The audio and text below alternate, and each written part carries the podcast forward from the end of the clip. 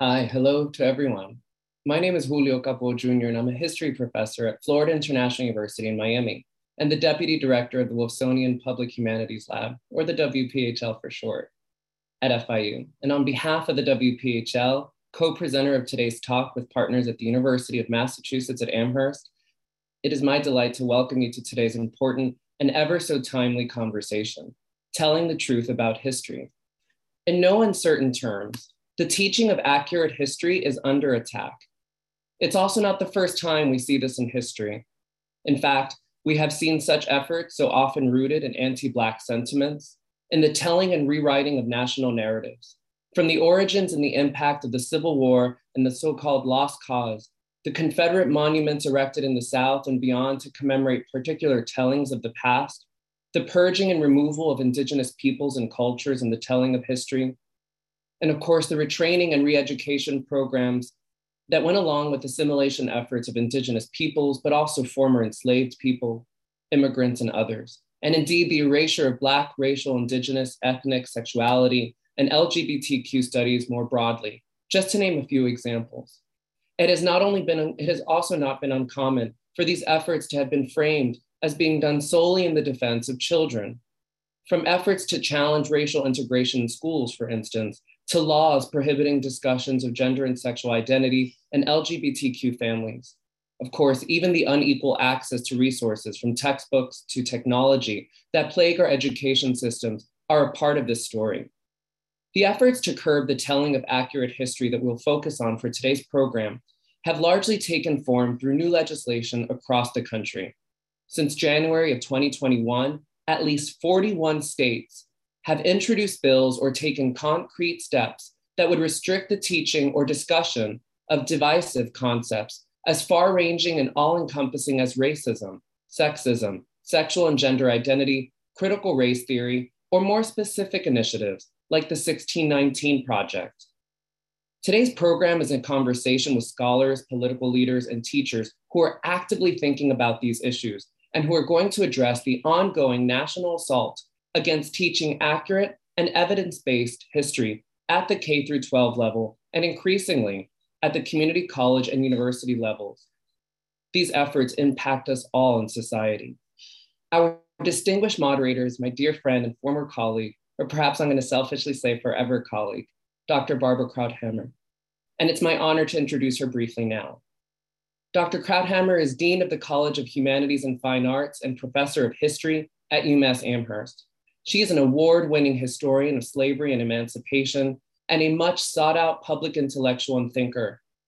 Her publications, awards, and accolades are extensive, but I'm going to note one in particular among her many publications. She's co-author of Envisioning Emancipation, Black Americans and the End of Slavery, which received numerous honors, perhaps most notably the twenty thirteen N double A C P Image Award for outstanding literary work in nonfiction. Welcome, Doctor Dean Krauthammer.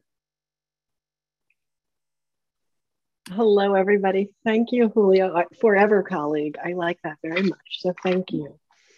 I am really delighted to have this chance to welcome everyone um, on behalf of the UMass Amherst History Department, which is the co-presenter of this event in collaboration with the Wolfsonian Public Humanities Lab at Florida International University.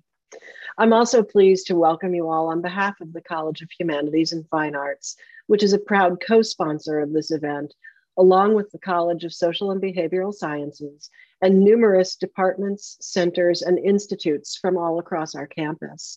And so I invite everyone in the audience to please be sure to take a look at the chat feature, where you'll be able to see a full list of the co-sponsors and links where you can learn more about each of them. Today, we'll have time at the end of the event for your questions, and you're all invited to submit questions through the link that will be available to you in the chat feature. I'll invite our speakers to respond to your questions when we come to the end of all of the presentations. This afternoon, we have a truly distinguished panel of speakers. I will give a brief introduction of each one of them, one at a time, before they each begin. And I'll invite each of you again to look in the chat box where you'll be able to see the full bios of each speaker. So we'll get right to it in respect of everyone's time and I know enthusiasm to hear from each of our speakers this afternoon. First today, we'll be joined by Florida State Senator Shevrin Jones. Senator Jones was a former high school teacher, and his firsthand look at inequities in education and society propelled him to enter public service. Jones is a nationally prominent leading voice against bills restricting how we teach about race, such as Florida, the Florida legislature's Stop the Woke Act, and the recently signed Florida law, which is popularly, I suppose, known as Don't Say Gay, which restricts the teaching about sexual orientation and gender identity. Jones is the first openly L G B T Q state senator in Florida's history. And just last week, I should add, President Biden appointed Senator Jones to serve on his board of advisors on H B C Us, historically Black colleges and universities. And so it's my great pleasure now to welcome Senator Shevrin Jones to UMass and F I U, even virtually. Senator Jones? Good, good evening, and thank you so much uh, for having me uh, to F I U and to, to UMass, and for uh, convening uh, all of us uh, here uh, together for this very important conversation.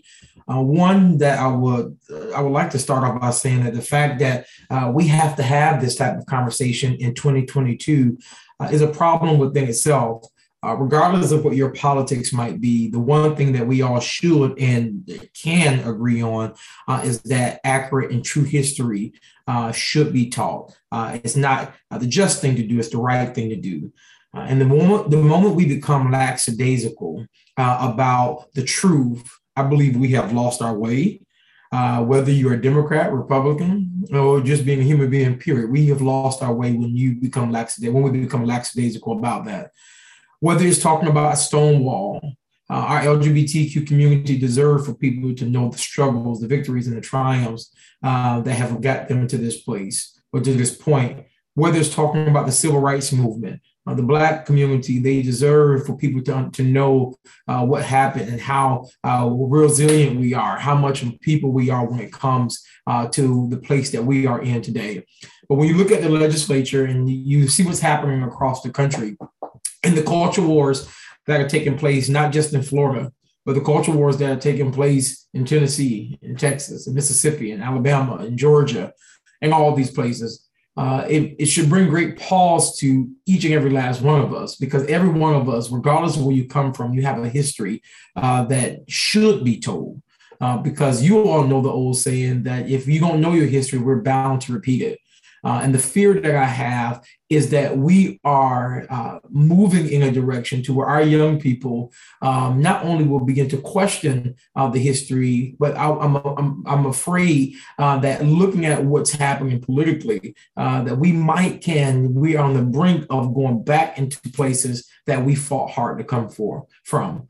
If you look at Senate Bill one forty-eight, which is known as the individual freedom, or the uh, my colleagues uh, cloaking as the uh, Stop the Woke Act, uh, the title within itself, individual freedom, is only a guise uh, to work up people who are not familiar with the process.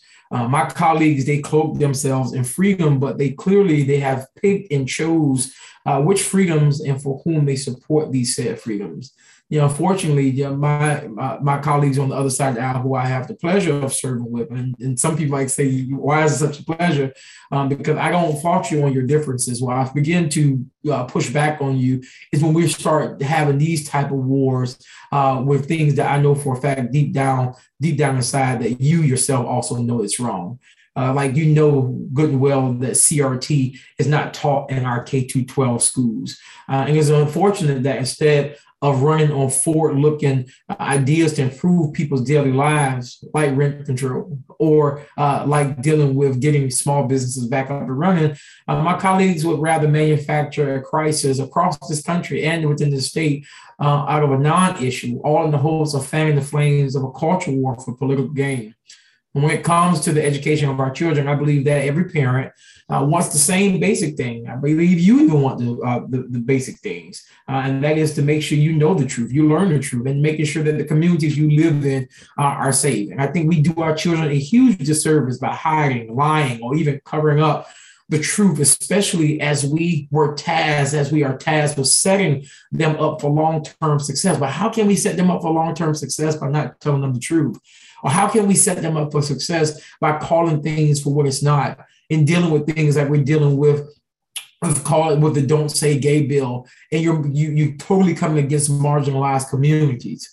Uh, it is this type of uh, denial of the systemic injustices of our country, spanning from economic to housing to education uh, to justice to the environment, uh, will not help us build healthier or safer communities. Instead, it's up to all of us in this time, in this moment that we're in right now, to rise to the occasion, to build that future that we're looking for, and also to even push back on some of these type of policies that are coming across uh, this country. I don't know what your political background is. I don't know what your stance is when it comes to how things look right now. But I would hope that the one thing that we all can agree on, that this is not the direction that we should be moving in. I think we, and I also hope that we all can agree that the country is moving in a totally different direction than we see what's happening right now. How do I know that? Because I see the pushback that's happening with our young people. I see, I saw them last week and how they came out in droves for the Don't Say Gay bill to make it clear that this is not what we want, because that's my family member, that's my friend, that's my mom, that's my dad. And I think that we, on these type of conversations, we have to learn that just not sitting on a panel or just not listening to a panel is what's going to change what happens. It's what we do after this panel is done. Is making sure that you raise your voices outside of this space to do what's right, fighting for those individuals who need your voice more than anything. If you're an ally, be that ally. But I ask that you change, as I close, I ask that you change the word allyship, whether it's for an ally for an L G B T Q friend, or whether it's an ally for a Black, Hispanic, or even an Indigenous person, or anyone who might be marginalized. Change the word ally to an accomplice. Become someone's accomplice in this moment that we're in right now. Why is that important? Because that means you're ready to ride or die for anybody in this moment. And I think this time is now for you to stand up to be a great accomplice for someone right now. Thank you all for having me. I'm looking forward to the conversation. I'm looking forward to hearing from you all and to see how we can continue to move this train forward. Thank you again for having me. Thank you, Senator Jones. I know you have to dash off very quickly. So if you have a minute, we got one question already that's for you. Um, so I'll ask you that question and then maybe you'll have a couple minutes to respond. Um, and I have the wrong glasses on for reading small print on my screen. Um, the question is, what is the actual law in Florida? It seems to be closer to don't say anything about anybody, not just don't say gay. And then the second part of that question is what, or maybe it's the second question, sorry, what kind of teachers will agree to teach under these restrictions? I and think, so maybe that gets to your point about accomplices, which I liked very much. Yeah, I'm, I'm so happy you said that. And I, and I appreciate uh, the question. And I, I'll start at the top. Uh, you're right. Uh, I don't know if you all have seen, but there is a, uh, a letter that has been generated by uh, a teacher Uh, who who has made it clear that, you know what, then if uh, based off on the law, let me tell you what the law, what it says. The, the law that was just passed says that classroom instruction by school personnel or third parties on sexual orientation or gender identity may not occur in kindergarten through third grade. But here's the problem. Here's the point to where we uh, where uh, uh, is is where we fear that it includes all students. It says, or in a manner that is age appropriate or developmentally appropriate. In the letter that went around, made it clear that, you know what, if you're talking about sexual orientation and gender identity, that means that we can't tell children the difference between Mister and Miss. That means we need to take boys' bathroom and girls' bath, uh, bathroom signs off of the doors. Uh, that means that uh, we, we, we can't refer, refer to students as she or he. Uh, and so there's a lot of things that have that are occurring to where teachers are actually pushing back. Uh, I saw a teacher just make mention that this is the hill that she, he's willing to die on, because he's been in this profession for over thirty years. And no one would ever know the, the type of students who have come to share their stories with them. And I say the same thing for myself when I was teaching um, for, for ten years. And the, the, the students who came and shared things that they could never go and share with their with their parents. Uh, and knowing that many of these children come from different type of households, where there's a foster uh, parent, uh, whether it's an adoptive parent. We just don't know what type of household. So that's why this type of things are dangerous uh, on its surface. And so, yes, you're right. Uh, it does limit uh, any type of conversation on sexual orientation or gender identity based on how the law is written at right now. Thank you. And if you have time, I have one more question. Go ahead. Yeah, absolutely. I'm good. Okay, great. Um, the question is, in what ways can we use concepts like compassion and dignity to call in rather than call out yes. those who are invested in these issues? That is my favorite word. Uh, the, I, I'm, I'm, I'm, I'm here for always using of the term, uh, how can we call people in rather than call people out? And it's it's it's it has to start at the it has to start at the uh, the leadership level, because th those are the individuals who are setting the tone right now. The tone with what we're seeing right now is on this uh, is is on the um, on, on these culture wars, and I don't and that's why. I don't know if anyone um, have, have pay attention to what's happening uh, of like the Florida Channel, which I don't know who does, but uh, but in, in my debate. Uh, as sharing why I shared my story when we were talking about uh, the parental rights in education, which colloquially we now call the uh, Don't Say Gay bill. Um, I shared my story because as a Black gay man and the first openly gay person to be elected to the Florida Senate, you got like two, I got not like, I have two things going against me right now. I have to fight the culture war of race, and I have to fight the culture war of my sexuality. But the reason I wanted to share my story, because all my colleagues, they were speaking from this place, this hypothetical place. I'm like, wait, let's not speak in hypotheticals. I'm sitting right here in this room with you. So let me tell you my story. And so even I was able to win over three of my Republican colleagues based off of my story. And I think the only way we're going to, we, we put that compassion, that love for everyone in the hands of the people who are making these rules and laws, I think we have to make sure that we start telling our stories, make it real for them. We have a member in the Florida Senate who has a, a, a transgender daughter. I have a, one of the other members of the legislature or in the Senate who has, who has a son who's gay. You have to bring this stuff back home to them so they know that this is wrong on the surface. Thank you. And then one more, if you can stay with us. Go ahead, we're good, we're good. Okay, okay, you just give me the sign when, when you gotta jump off. Deal. Um, Okay, so this is a question that comes from a UMass Amherst class of students who are all interested in becoming history teachers.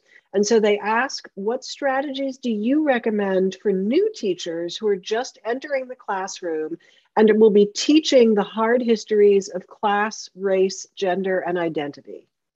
First, I want to tell you thank you for wanting to, wanting to go into, into the teaching profession, because the The, pipe, the pipeline is uh, pipeline is slim pickings right now uh, because of a lot of this, what we're seeing that, uh, across the board. Uh, when it comes to teaching history and, and, and teaching it, the accuracy of it, teach the history. Don't, you, you, I, I, I, I, there's no other way that I can tell you that telling the truth is the only way to go. They can't fault you for telling the truth. They just can't. The truth is the truth. History happened. Lynching happened, uh, uh, redlining happened. That's not no, that's not, that's, those are all facts. It's in the books. Regardless of how they write that type of stuff in our textbooks, it's actual facts. Now, they will fire you based off of the facts, so be it, die on that hill. But when you die on that hill, make it clear that, you know what, if you're gonna fire me, you're gonna fire me because I did the right thing, and be okay with that. I love that. How do y'all go out and lose your job? All right, I'm telling you is to tell the truth. I, I, I love that. Well, it is one of the great things about studying history, right? It's like the fact that we have the evidence, right? right? We have the photographs, we have the documents, we have the oral histories, we ha right? We have that material. And so to be able to share that and teach that material um, really is, is a mission and a calling. Mm-hmm. um, okay. So I'm getting the, the sign that says we have just a couple minutes left. Okay. But so one more person wanted to ask, what is the impact of the Stop the Woke Act being tied to state performance funding? That's a very good question. Um, so for those of you who don't know, the state uh, the uh, the way the state of Florida has has done with uh, performance funding over the years uh, has been this huge ebb and flow uh, within our educational system right now. Uh, I do know after speaking with the bill sponsor when it came to uh, uh, tying the Stop the Woke Act to the uh, performance-based funding, um, that was a portion of the bill that will not be enacted at this time. And I doubt that they will enact it at all, because there's no way you're going to be able to tie it to, um, to to uh, performance-based funding unless you're going to have cameras put inside the classroom to see whether or not a teacher is actually uh, doing that or not. So uh, to my understanding, based off of the, uh, based from the information from the bill sponsor, it's something that they are not, uh, they don't believe is going to be able to be um, enforced. And I'm in, in, in Florida, and me being in the, in the legislature for the last eleven years, I'm gonna say at this time. Excellent. Well, Senator Jones, thank you so much for making time for us. Um, I can only imagine that you're, you know, running off to Zoom with Vice President Harris or something. Uh, it's so funny. I'm, I'm a little bit jealous, but that's no, don't do that. Um, but really, we're we're really so grateful to you for making the time um, to drop in and be a part of this panel, um, really and hopefully we'll have more opportunities in the future. I really appreciate you for having me. And if anyone wanted to contact me and you want to continue the conversation, you can email me at my first and last name at gmail dot com and we can set something up. Lovely. Thank you so much. Deal. All right, folks. Our next speaker will be Professor Laura Briggs. And so now we will shift to the actual format where we will hear from the rest of the speakers, and then we'll do the full question and answer and conversation at the end. We had to deviate um, to accommodate the senator's schedule. Um, so, Professor Laura Briggs is Professor of Women, Gender, Sexuality Studies at UMass Amherst and a member of the Organization of American Historians Academic Freedom Committee, where she has been active in monitoring and responding to educational gag orders.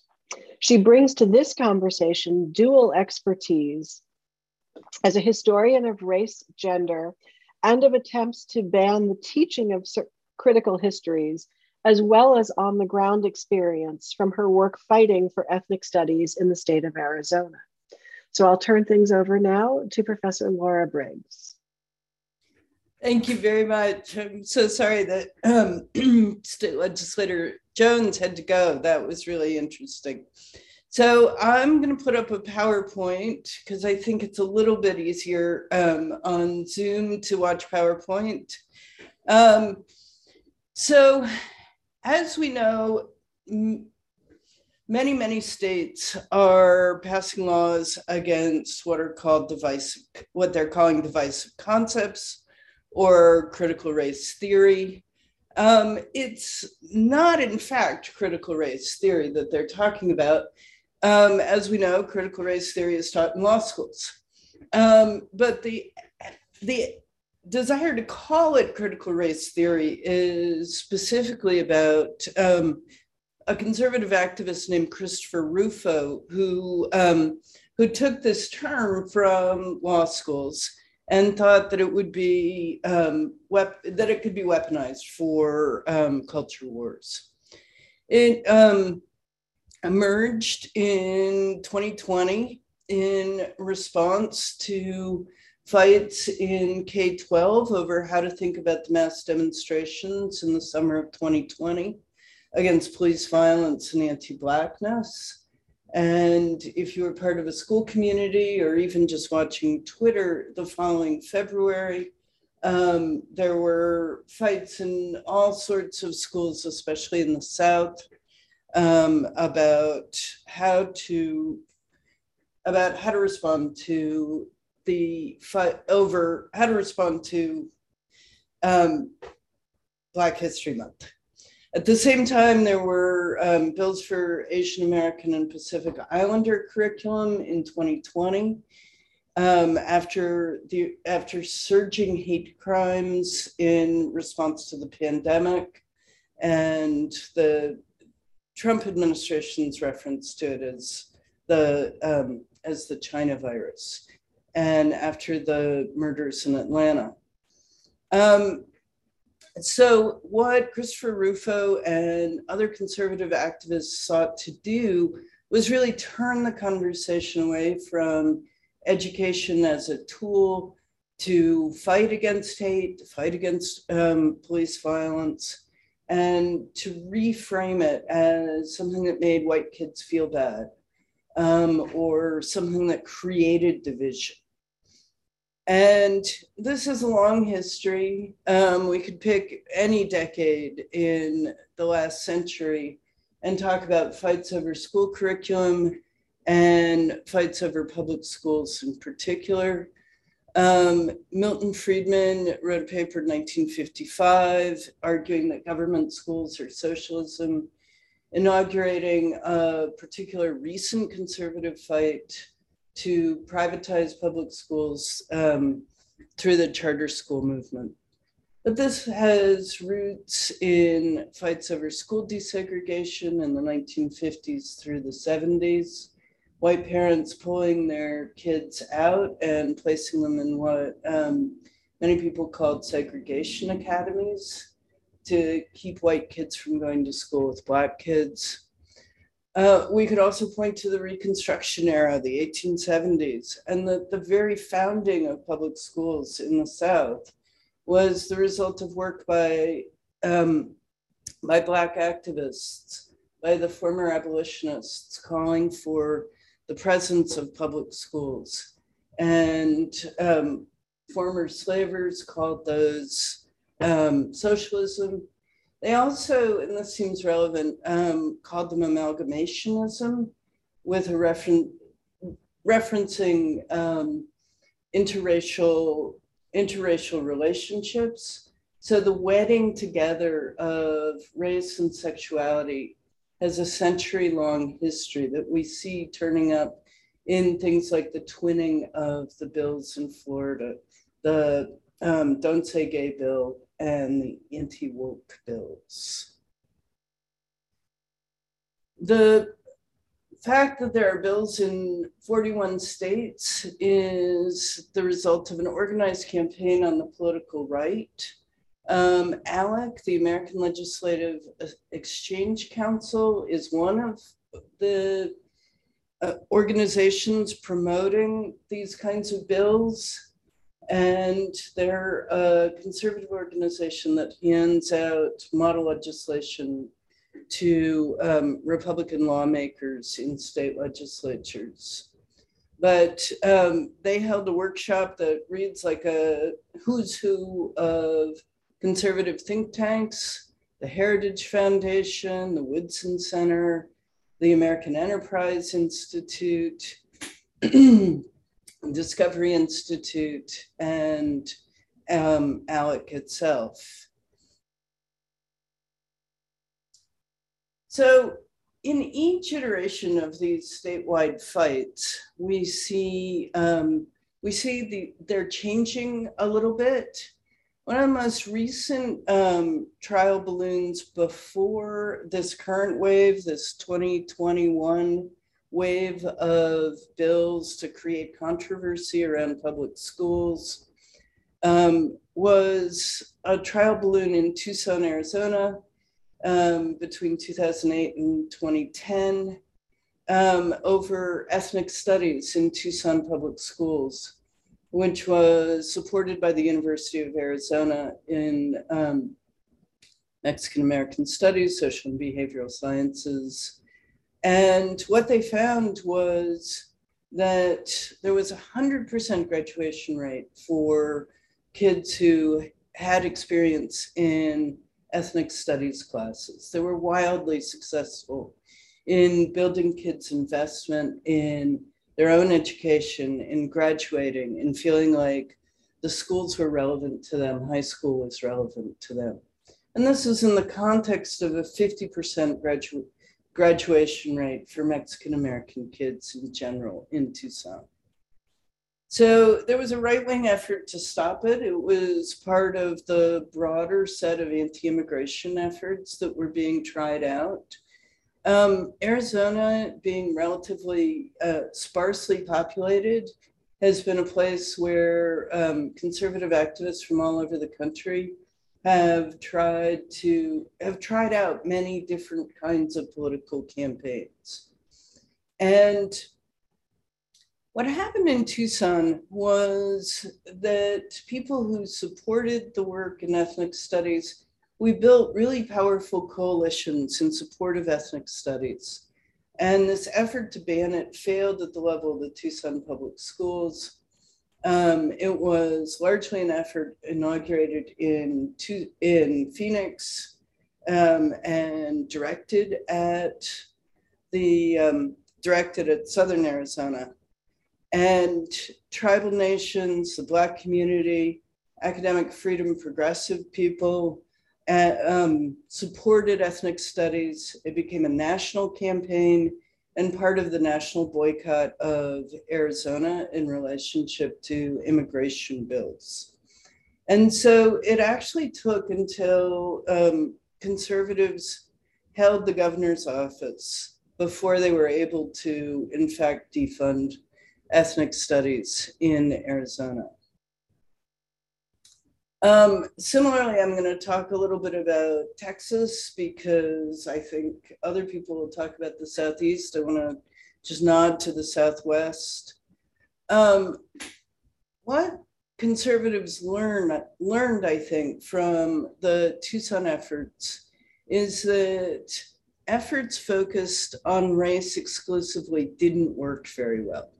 And this is why they've been increasingly linked to focus on sexuality, gender, and indigeneity as much as anti-Blackness and race. So the Texas law didn't just eliminate the teaching of Black history, it also eliminated the teaching of Native history, women's suffrage. It banned um, books in libraries with lesbian, gay, bisexual, and trans content. Also, anything to do with abortion or the reproductive system. Um, and of course, there we've heard administrators calling for teaching of both sides of the Holocaust or the K K K. And Texas and other places in the Southwest, like Oklahoma, that have been perhaps mo most broadly under attack, have built strong coalitions um, and filed lawsuits based on First Amendment jurisprudence related to academic freedom. Lawsuits, they have, um, and K twelve and university faculty have worked together to, um, to, fight, to fight against these laws. It's important to recognize that um, they are currently in court. And finally, this past weekend, um, the Organization of American Historians called these laws an existential threat to U S historians and to the teaching of history. Um, one of the reasons you could say that that's kind of funny is that we see here in the Virginia law that was filed Um, blatant inaccuracies where, for example, claiming that Abraham Lincoln, instead of debating um, Senator Stephen Douglas, um, debated Frederick Douglass.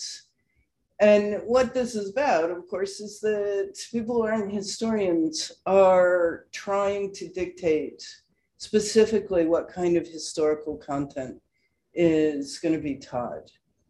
But it doesn't matter whether you do this kind of history specifically or not. Um, once legislators and um, politi political folks are making the teaching of history into itself a culture wars issue, then, um, then none of us are safe. It means that any kind of history is available for this kind of politicization. And of course, there's a long history of the politicization of history and um, related scholarly fields.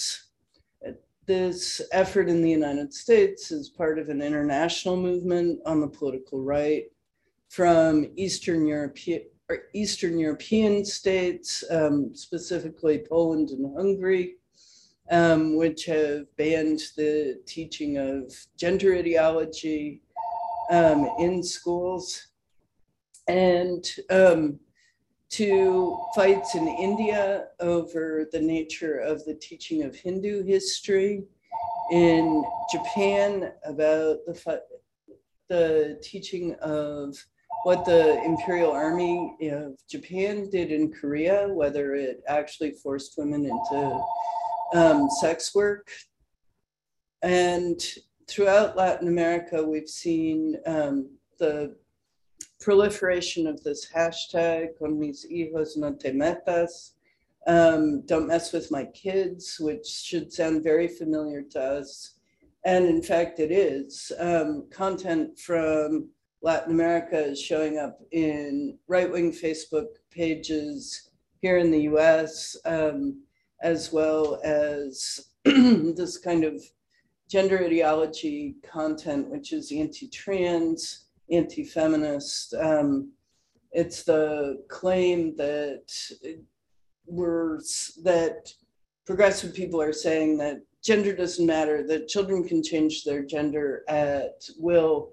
We saw it last week in Ted Cruz asking um, Ketanji Brown Jackson, can you say what a woman is?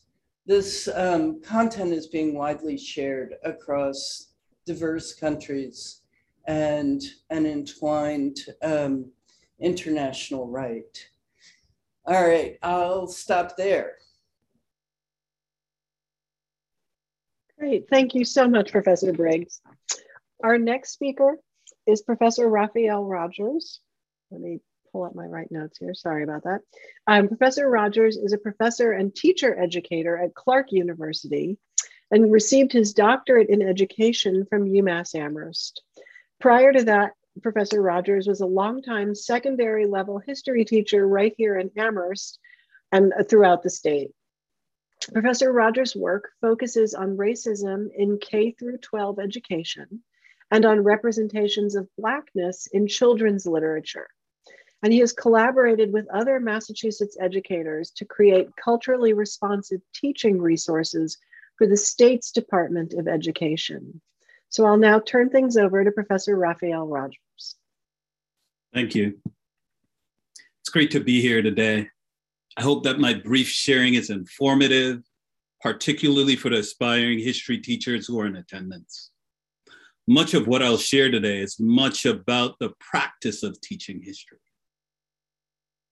As a teacher educator who works and supports history teachers in Massachusetts, at various levels of their career. Every year, I'm engaged in the process of considering various aspects of the complex issues that are being discussed here today.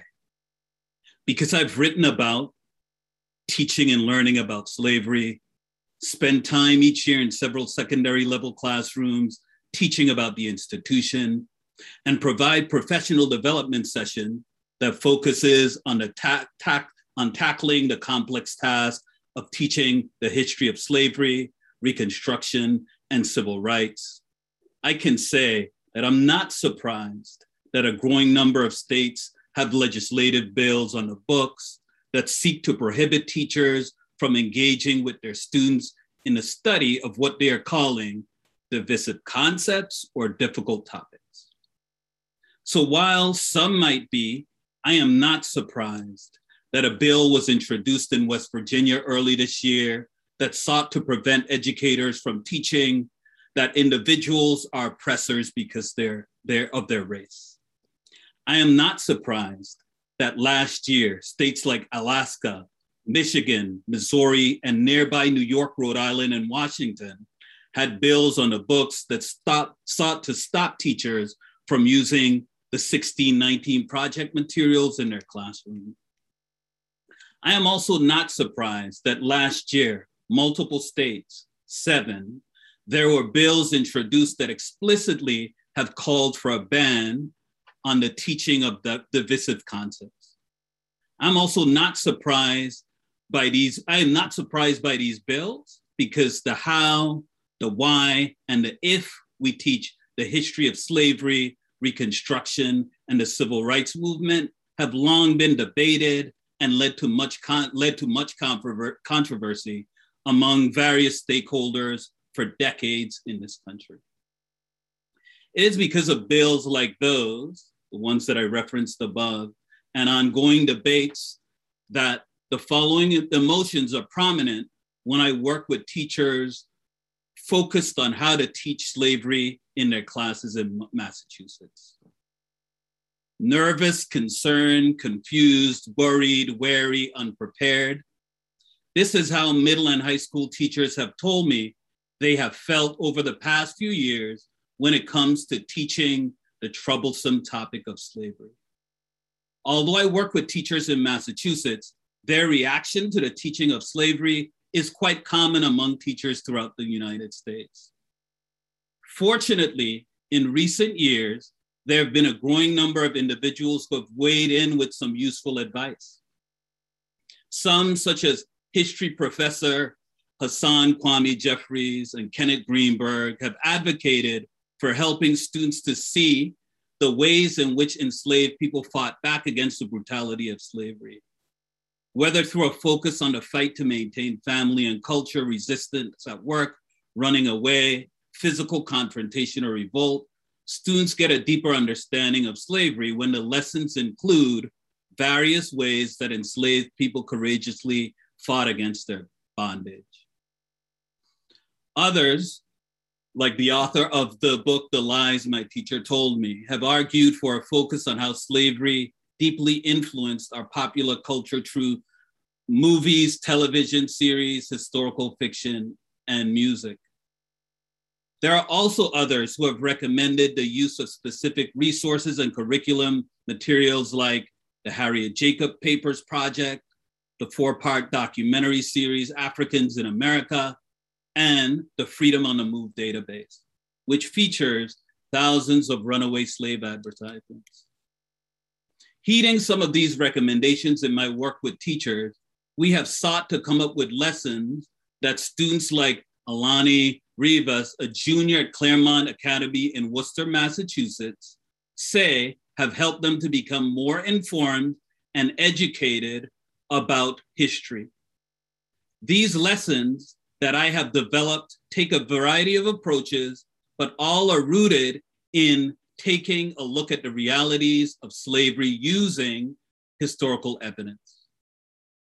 Many students have echoed Alani's feedback that I've collected from several classes that I've helped to design lessons for.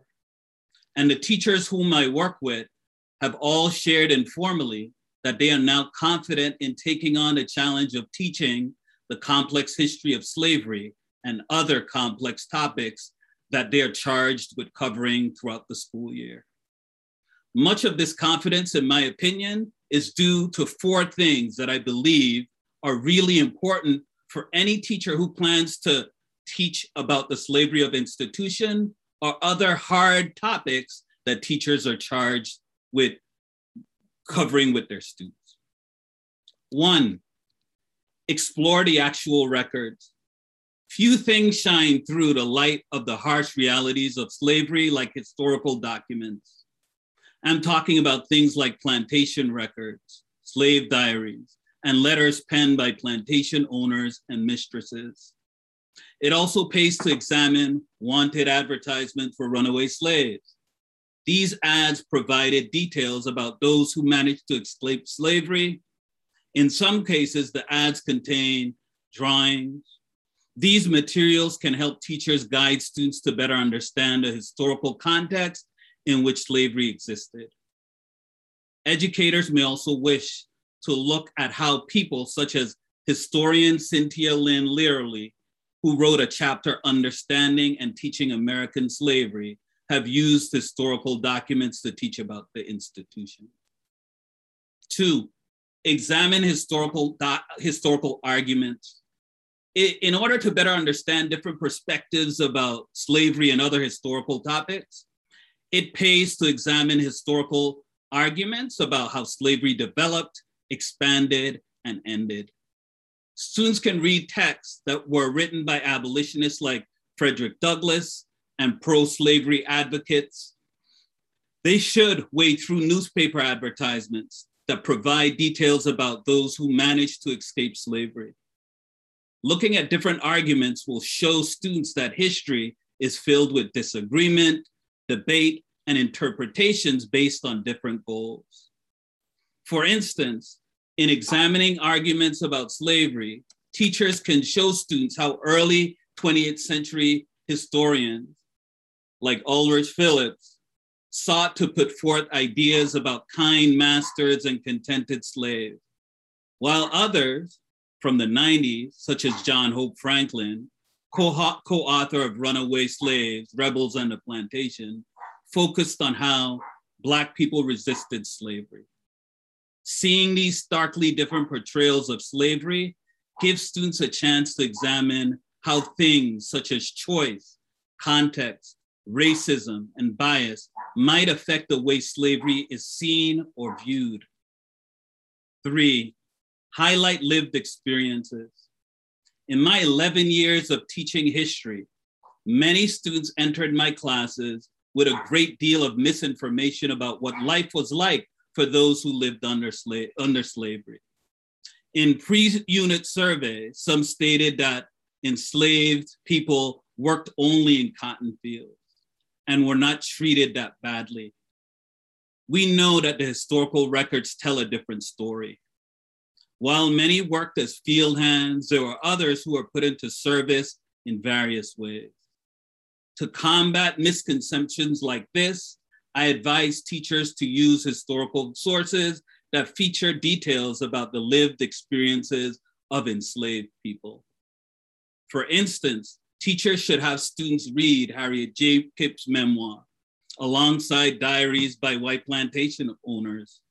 They should scrutinize photographs of slave quarters and excerpts from the, the W P A narrative, which contains more than two thousand three hundred first-person accounts of slavery.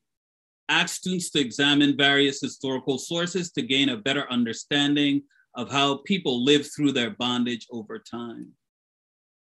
Four, consider the relevance. It is also crucial for teachers to consider the various ways in which slavery is relevant to the present with their students. I advise them to ask questions like, how was the history of slavery influenced the status of Black people in the United States today? Why are there so many movies about slavery? In Ailani's class, we ended our unit by providing students with a chance to read and think about the relevance of recent picture books about slavery, like Patricia Polacco's January Sparrow, Ann Turner and James Rand, and Ann Turner's My Name is Truth, The Life of Sojourner Truth, and Jordana Haggard's The Slave Who Went to Congress.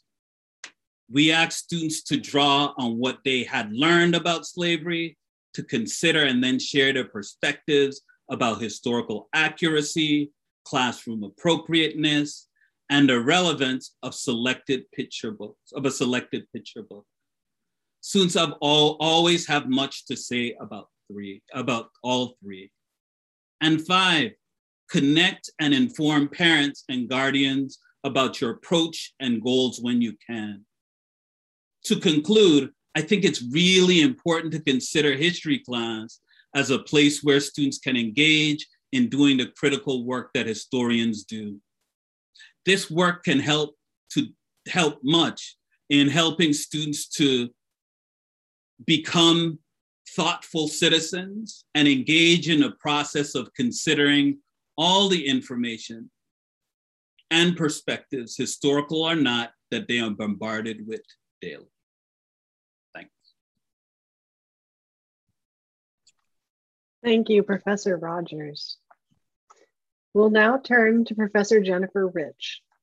Professor Jennifer Rich is Executive Director of the Center for the Study of the Holocaust, Genocide, and Human Rights, and Director of the Masters of, Masters of Arts in Holocaust and Genocide Education, and Associate Professor in the Department of Sociology and Anthropology at Rowan University.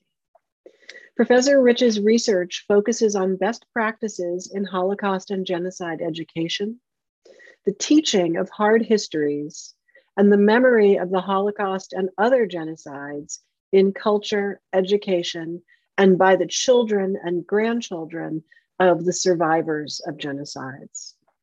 So Professor Rich. Thank you so much. Um, so anti-Semitism comes up in the news um, every so often, right? We, most recently, of course, there was the banning of the book Mouse by Art Spiegelman in Tennessee, which um, had an unintended and positive side effect of boosting book sales and building lots of conversation around a book that um, is pretty wonderful. Um, of course, there was the uh, both sides teaching opposing views of the Holocaust um, in Texas that Professor Briggs mentioned earlier. We heard recently about third grade students in D C asked to reenact scenes from the Holocaust. Um, and then there's the violence um, that occurs that is rooted in anti-Semitism. Um, thinking a couple years back, of course, to the Pittsburgh shooting at the Tree of Life Synagogue, and most recently, the hostages that were taken in Texas. Um, and anti-Semitism, I've been thinking about how I want to frame what I'm going to share this, this evening. Um, anti-Semitism, of course, comes up when we talk about the Holocaust.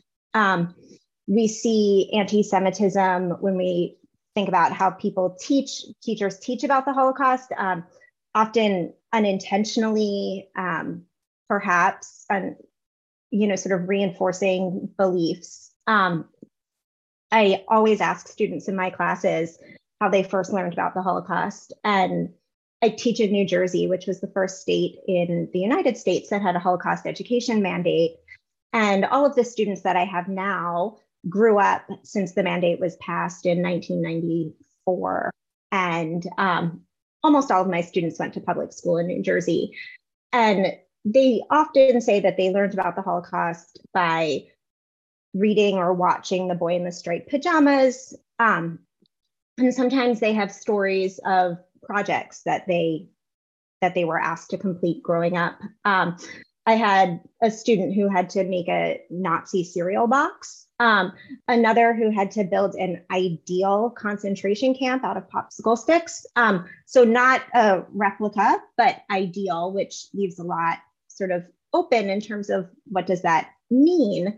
Um, but one of the things that I talk a lot about with my students is the fact that anti-Semitism is something that we hear and see so often sort of in the air. Um, we hear jokes all the often um, about Jewish stereotypes. Jews are greedy, money hungry. Um, we, there are often in the media in particular now, um, there are the same tropes about Jews controlling things from the economy to politics to the media. Um, the weather and space lasers um, were a topic of conversation for, for a while. Um, there are, of course, the current debates about Israel and Palestine. And there we get into thinking about um, anti-Semitism on the left and on the right. There is Holocaust denial and distortion. Um, I had a very lovely student who is now a, um, an early childhood teacher in New Jersey who came to me one day after class and said that she was having a hard time because she grew up in a family and going to a, a church where she was taught that the Jews killed Jesus and the Holocaust was um, sort of what, what the Jews deserved. And she was struggling in terms of how to sort of balance that with the fact that I was her teacher and I am Jewish and she liked me. Um, she didn't know how to sort of balance these two things. And she's one of many students who have asked about this idea of, didn't the Jews kill Jesus? Um, I've had students who have pushed back against the number six million Jews were murdered um, during the Holocaust, saying that we can't really know what happened in gas chambers. Um, how do we know this number? How do we know this happened? Um, and all of these sort of broad examples, right? The Holocaust distortion denial, the sort of Jewish jokes um, in a high school nearby where I live. Um, there are very few Jewish kids in the school. And when they walk down the hall, um, people throw change in front of them. Um, and these are their, their friends. They're joking in between friends, and the kids um, have learned to sort of laugh it off and not to make a big deal out of it. And I think that what matters um, is the, I think we all need to start um, sort of acknowledging the fact that anti-Semitism is baked in, um, baked into our culture, into American sort of conversation in the same way that racism is, or um, homophobia. And all of these have the same sort of underpinning of um, bias, prejudice, intolerance, the consequences of stereotypes. Um, and ultimately, I think the first way that we start to make change is to examine our own biases, our prejudices. Um, we've talked about this as a as a country a lot when we've been talking about race lately. And I think that that is um, so important, and work that it needs to go on really um, forever. Um, I think that we do a little bit less examining of biases around religion. Um, sometimes we think about our own biases, um, you know, when Islamophobia rears its head, or anti-Semitism, and it becomes easy, I think, to um, to believe I'm not anti-Semitic because I wouldn't become a Nazi.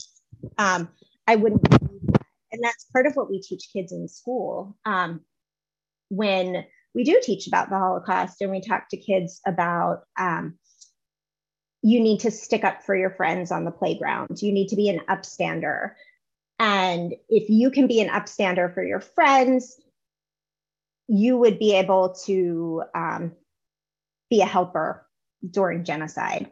And it's well-intentioned, of course, when teachers um, think about that, but it's, there's no equivalent, right? Um, it's important to stand up for your friends, of course, but it's not the same.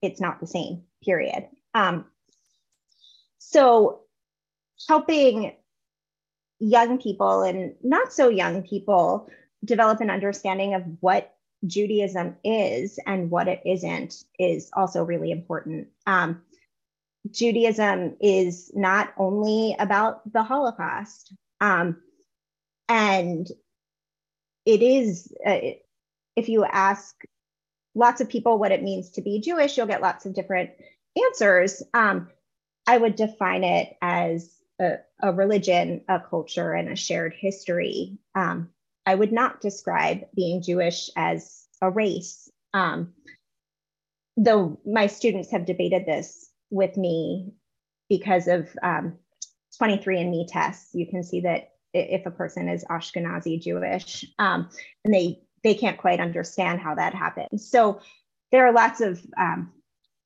questions that come up, but helping people understand um, that Judaism is not about this moment in time. It's not about the Holocaust. Um, and Jewish people are sort of all around us. I have students in New Jersey who believe that they've never met a Jewish person until they meet me in class. And New Jersey is a state in this country that um, has one of the higher Jewish populations.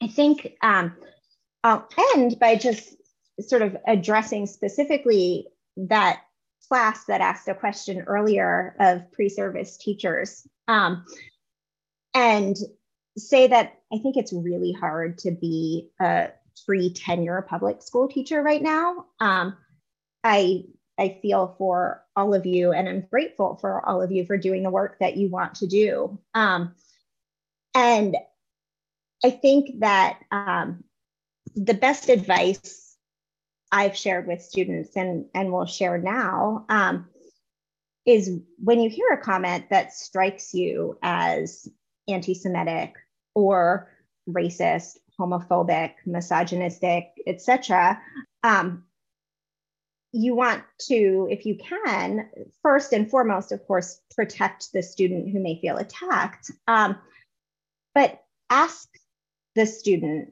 who made the comment, how do they know what they know? Where did they hear this, right? Before there's um, an angry response, think about what this student may have taken in um, and be repeating back without really understanding um, the ways in which that it might be hurtful. I'm going to stop there because I know I am very excited to get to the question and answer with everybody else on the panel. So thank you all, and I will turn it back over. Great, thank you, Professor Rich. Um, so let me take this moment to remind everybody that you can still submit your questions, please, through the uh, link. The link was just posted again in the chat. So if you look in the chat function, you can find the link where you can submit questions, um, and then we'll forward them to the group to discuss. But right now, a couple of questions have already been coming in. Um, and I think this is something, I don't know if we have the technology, maybe we do, to get all of our panelists on, because I think um, this is a question that probably everyone might want to jump on, is how can we engage parents around these issues? And related to that, how, how would you suggest responding to parents who don't want their children to be taught hard material, things like the Holocaust, genocide, slavery, L G B T Q, gender identity? Um, So maybe, you know, even thinking back to um, Senator Jones's um, idea of coming up with accomplices, how do you enlist parents as accomplices, and how do you respond to those um, who do not want to be accomplices? I, I will leave it to you. I don't know, Professor Rich, do you want to jump in, and then we can see what the others have to say as well? Sure, absolutely. Um, It's such a good question, and um, I'm going to give an answer that will probably be not terribly satisfying, um, which is to say that um, as a blanket statement, a blanket response, I think part of that has to do with understanding the context of a given school and its community, and understanding where we as educators um, can start to make inroads with families, where we can find points of agreement, um, where we're going to need to bring them into conversations that feel a little bit harder. Um, in the past year, I've had more teachers than ever reach out saying that they need to send home permission slips before they teach about the Holocaust. Um, and they're sort of terrified by that, and the number of parents that then opt out of their children learning about the Holocaust or other genocides. Um, and I think that the place to start is in relationship building, um, starting, like I said, to find points of agreement and bringing parents into the fold that way to um, hopefully ultimately become accomplices. Um, but you know, I, I think there might be a step there of um, being open-minded before you get a full-throttled endorsement, even though that is where you want to go. Um, but I will let um, the, my other co-panelists um, share their response, because I know this is a rich, sort of meaty question. Great. Professor Rogers, do you want to? Yeah, in terms of the opt-out question, like in Massachusetts, fortunately, teachers are backed by curriculum standards and framework. So I usually recommend to the teachers that I work with to inform parents about what teachers are being asked to do. They're being asked to tackle those challenging topics with their students. So in this state, those things are required. Um, but beyond like teaching those topics or histories, I, I think it's always great to reach out to parents and guardians periodically throughout the school year and share your approach and your goals. I think parents can be great allies. And I do think the folks that I've worked with in centering, like, your child is doing the work that historians do. That work is really important in helping your child to be a real, crit- a, a critical thinker. I think usually that argument holds a lot of weight with a lot of parents and guardians in the state. So uh, opting out, you're backed by frameworks in this state. Um, and in terms of advice, parents and guardians can be great allies. So, thank you. I want to confess my um, my how inadequate I am to answer this question, because I finished my um, high school social studies training in the nineteen eighties and then didn't do it because we were at um, a kind of high water mark for, or, or maybe on the ebb side of an anti-gay panic. And I felt very uncomfortable as a student teacher in Cambridge, Mass, as somebody who looked like a lesbian, somebody who talked like a lesbian. And I felt like I was sort of endlessly like a screen for all of people's feelings about it.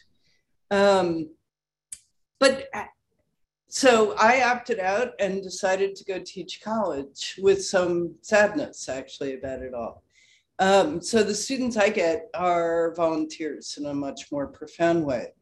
But having said I'm not qualified to answer it, I'm gonna have an opinion anyway, because I do that, um, which is we don't invite um, kids to opt out of math. And the precisely what we're being asked to do is to agree that history is controversial. Um, we don't all need history. We don't know what it's for. It's a way to make white kids feel bad. And I really think that we should reject that premise.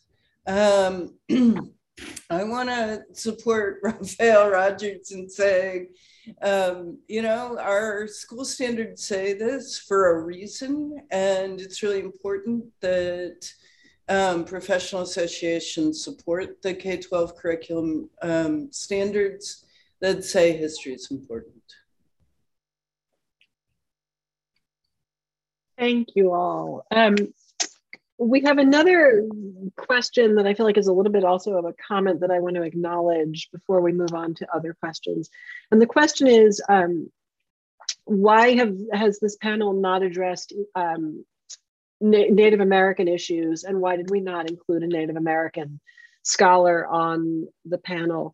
Um, and the way that I would like to address this um, is actually by acknowledging what we failed to do at the start of this event, which was um, read the UMass land acknowledgement. And even though we are on Zoom, um, we generally do read through the UMass land acknowledgement, um, which begins, and I, I'll just read the short um, introduction to it and then maybe ask if the producers behind the scenes could put the link to the UMass land acknowledgement in the chat for everybody. But the University of Massachusetts Amherst acknowledges that it was founded and built on the unceded homelands of the Pecumtuck Nation on the land of the Norotuck community, and that we express our gratitude for nearby waters and lands. Um, and we recognize that the lands and waters in our region are important um, relations with which we're all interconnected and depend on to sustain life and well-being. And so I apologize for that oversight. That was really a failing on my part. And um, I do acknowledge that and want to apologize for that. And hopefully we can get that link up to the land acknowledgement in the chat. Um, the next question, um, although maybe folks, I don't know if you want to address um, the question part of that, which was there was no conversation about Native American issues. Laura, were you raising your hand for that? Yeah, I was just gonna say, I think the question is really important. And when, whatever I'm teaching, I start by teaching um, the history of Native people in this place. And I start by teaching slavery and settler colonialism, no matter what it, what the other subject is. If we're talking about reproductive politics, that's where we start. And um, so I just want to say, I agree that that is critical and fundamental. And I was, um, and I'm still trying to think, I mean, the ways that Native history is excluded is not at this point, particularly with the exception of Texas, which is not a small exception, by being specifically targeted, but more broadly by being overlooked in general. Um, I think that there are far too few historians of settler colonialism and indigeneity um, working in public schools, in any, um, in any history department in the U S or in Massachusetts. Thanks, and I'll jump in, and maybe Professor Rogers has something to say about this as well, that, you know, certainly what we also know from the research and all the documents, Professor Rogers, that you alluded to speak very clearly to the intertwined histories, right, of um, settler colonialism, genocide in the context of Native Americans, and enslavement of Africans and African Americans um, throughout both the southern United southern colonies, the southern United States, um, and into the Caribbean colonies um, as well. So there certainly are intertwined histories that I think um, absolutely we need to acknowledge um, in tandem. I'll say um, it's too bad we didn't have more time, but as a teacher educator working with aspiring history teachers, that experience, that history's on the table. Similar to slavery, controversies emerge. There's not enough sort of focused on highlighting the lived experiences of Native folks in this state. Um, I think sometimes the students that I work with, they don't have that background. They don't know where they can, or training. They struggle with finding materials to utilize in their class. Um, they water down the history that they're charged with teaching. But it's part of my work to push them to try to imp implement the framework that I talked about here. So yes, I talked about slavery in this session, but my years are filled with grappling with how to teach many histories more effectively. Thank you. Um, we can also come back to this. There have been multiple requests for book recommendations. Um, so I don't know, I am bad at talking and typing in the chat, but maybe while we're taking turns type, talking, if you all have book recommendations that you want to share in the chat, um, we can get those posted.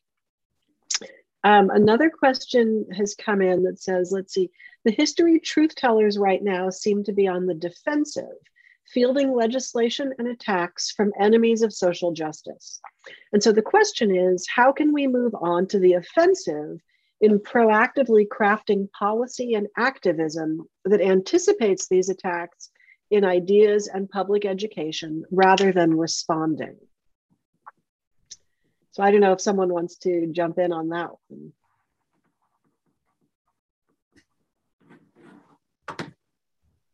I do think folks have anticipated attacks.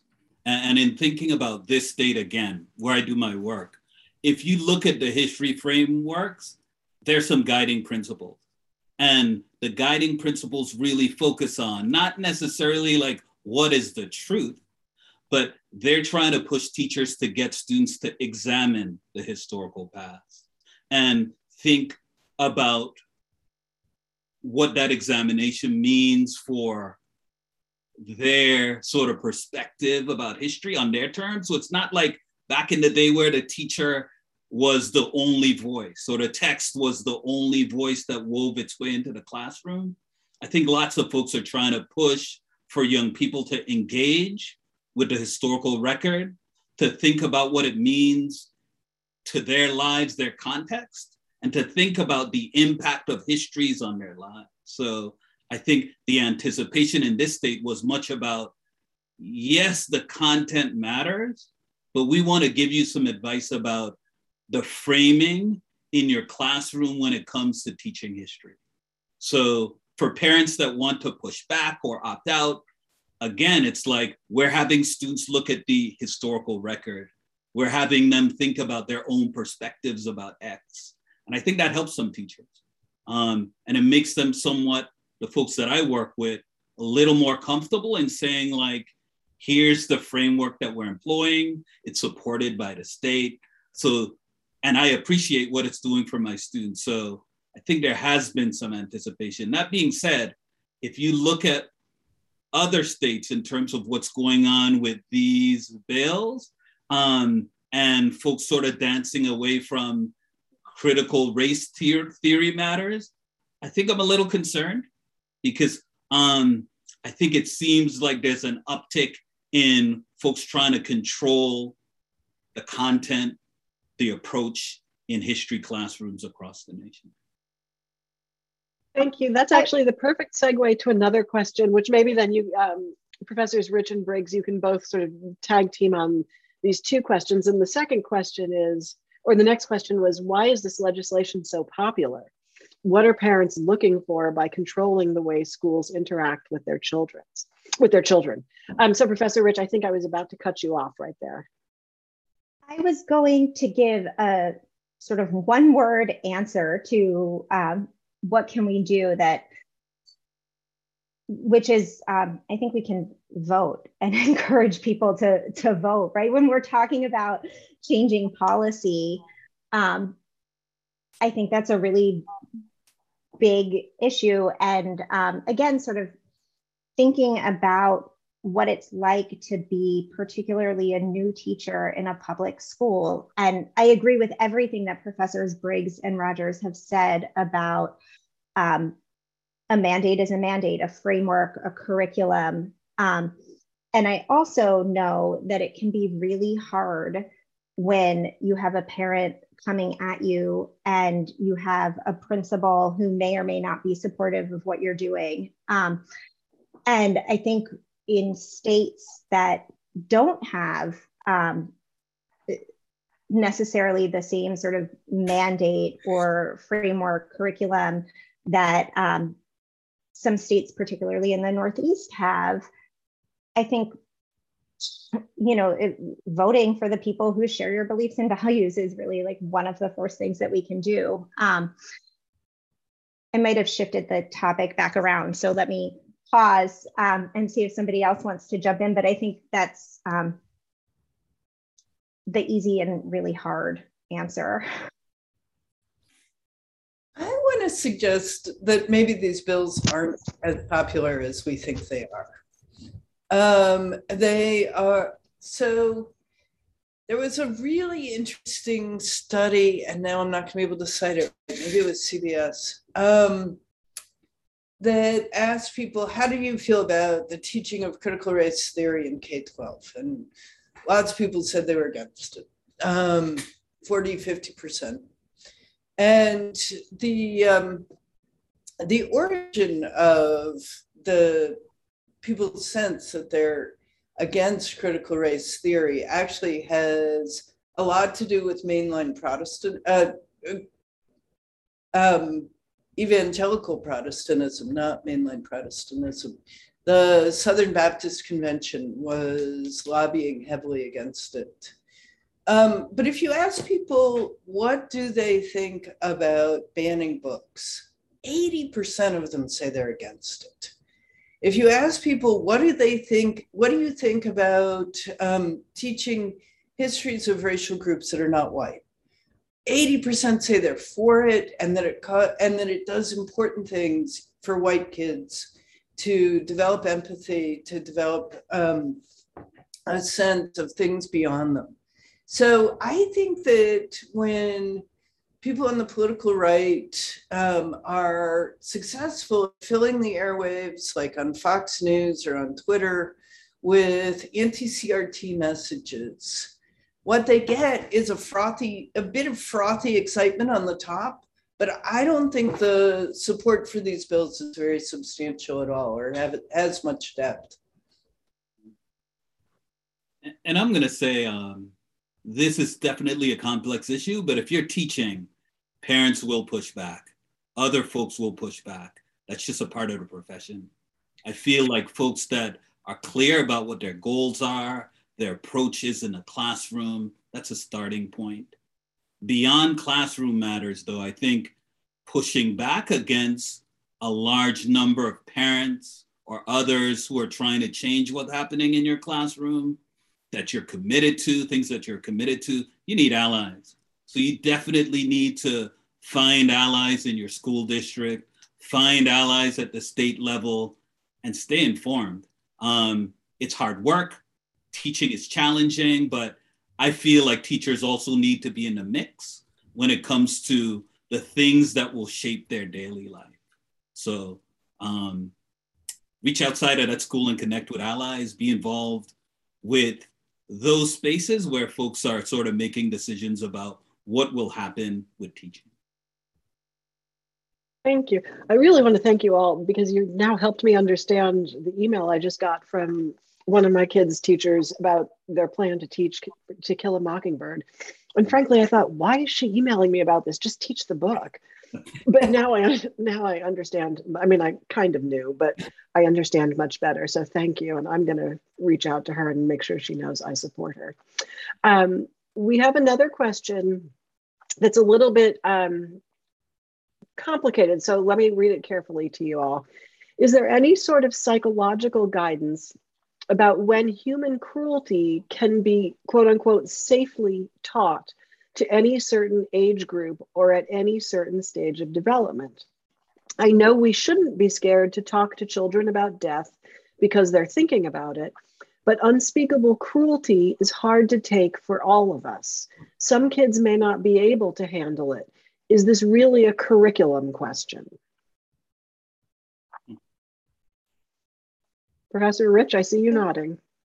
It's, um, I spend a lot of time talking about this with um, graduate students that I work with that are teachers, thinking about when and how do they introduce genocide, Holocaust genocide um, to students. And actually one of the grad students that I've been working with lately, or, who has is in my program, um, is an early childhood teacher. She teaches um, in a preschool.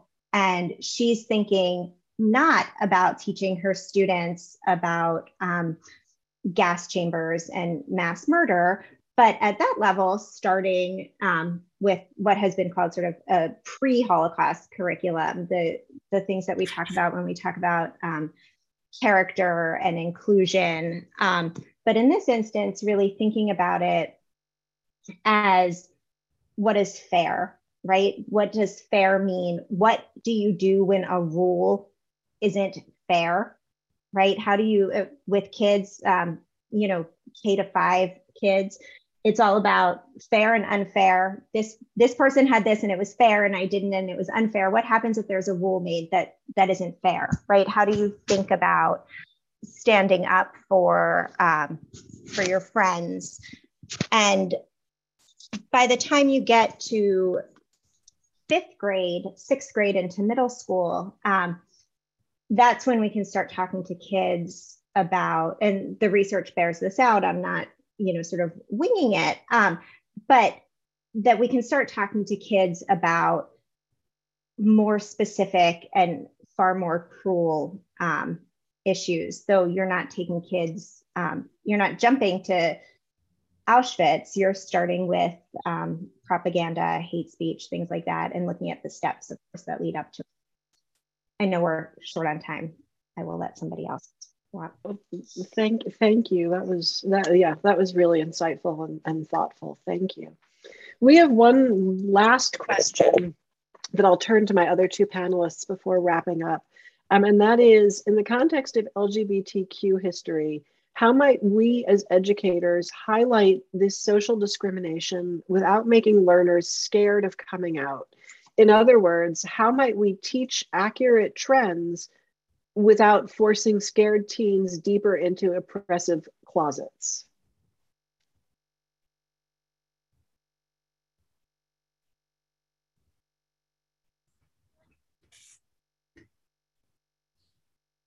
Right, I feel like this is class. I can call on one of you.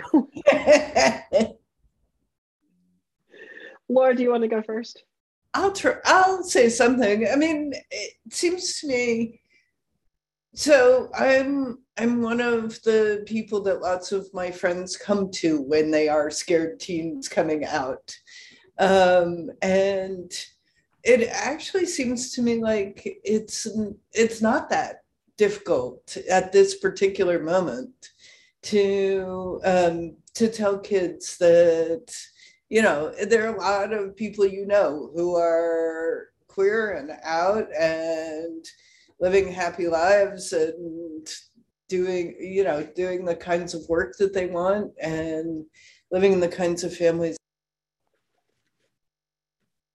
that they want to be in. Um, so it seems to me that we could, that things, uh, maybe that just makes me old. I'm like, ah, things aren't that bad. They've been a lot worse. Thanks. Professor Rogers, I'll give you the last word.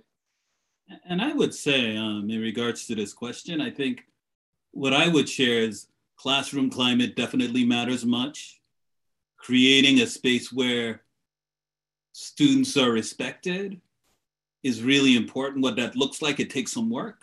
But I do think in the spaces that I'm in, I think students should have options to opt out, um, to not be in a position where they know the classroom context, they know what their classroom, their classmates are like. They need to have some options to sort of protect themselves from what sometimes, if you're one of few, which I've seen often, can be really harmful. So I think it's good to be thinking about how we protect students from um, what this person asking the question is trying to, is, is asking us about. Thank you. Well, I want to thank all of you for a really wonderful, insightful, um, an inspiring conversation. Um, judging from the questions, I think everyone in the audience enjoyed it as well. Um, I do want to take this final sixty seconds also to acknowledge all of the staff behind the scenes that nobody ever gets to see, who handled all the technology, um, and my colleagues from history, especially uh, Jess Johnson for keeping everything running, um, Alice Nash for managing the questions, and of course, my forever colleague, Julio Capo, for um, organizing this and bringing us all together. Um, this was really just a really beautiful event. And so I want to thank you all for your time and insights um, and generosity.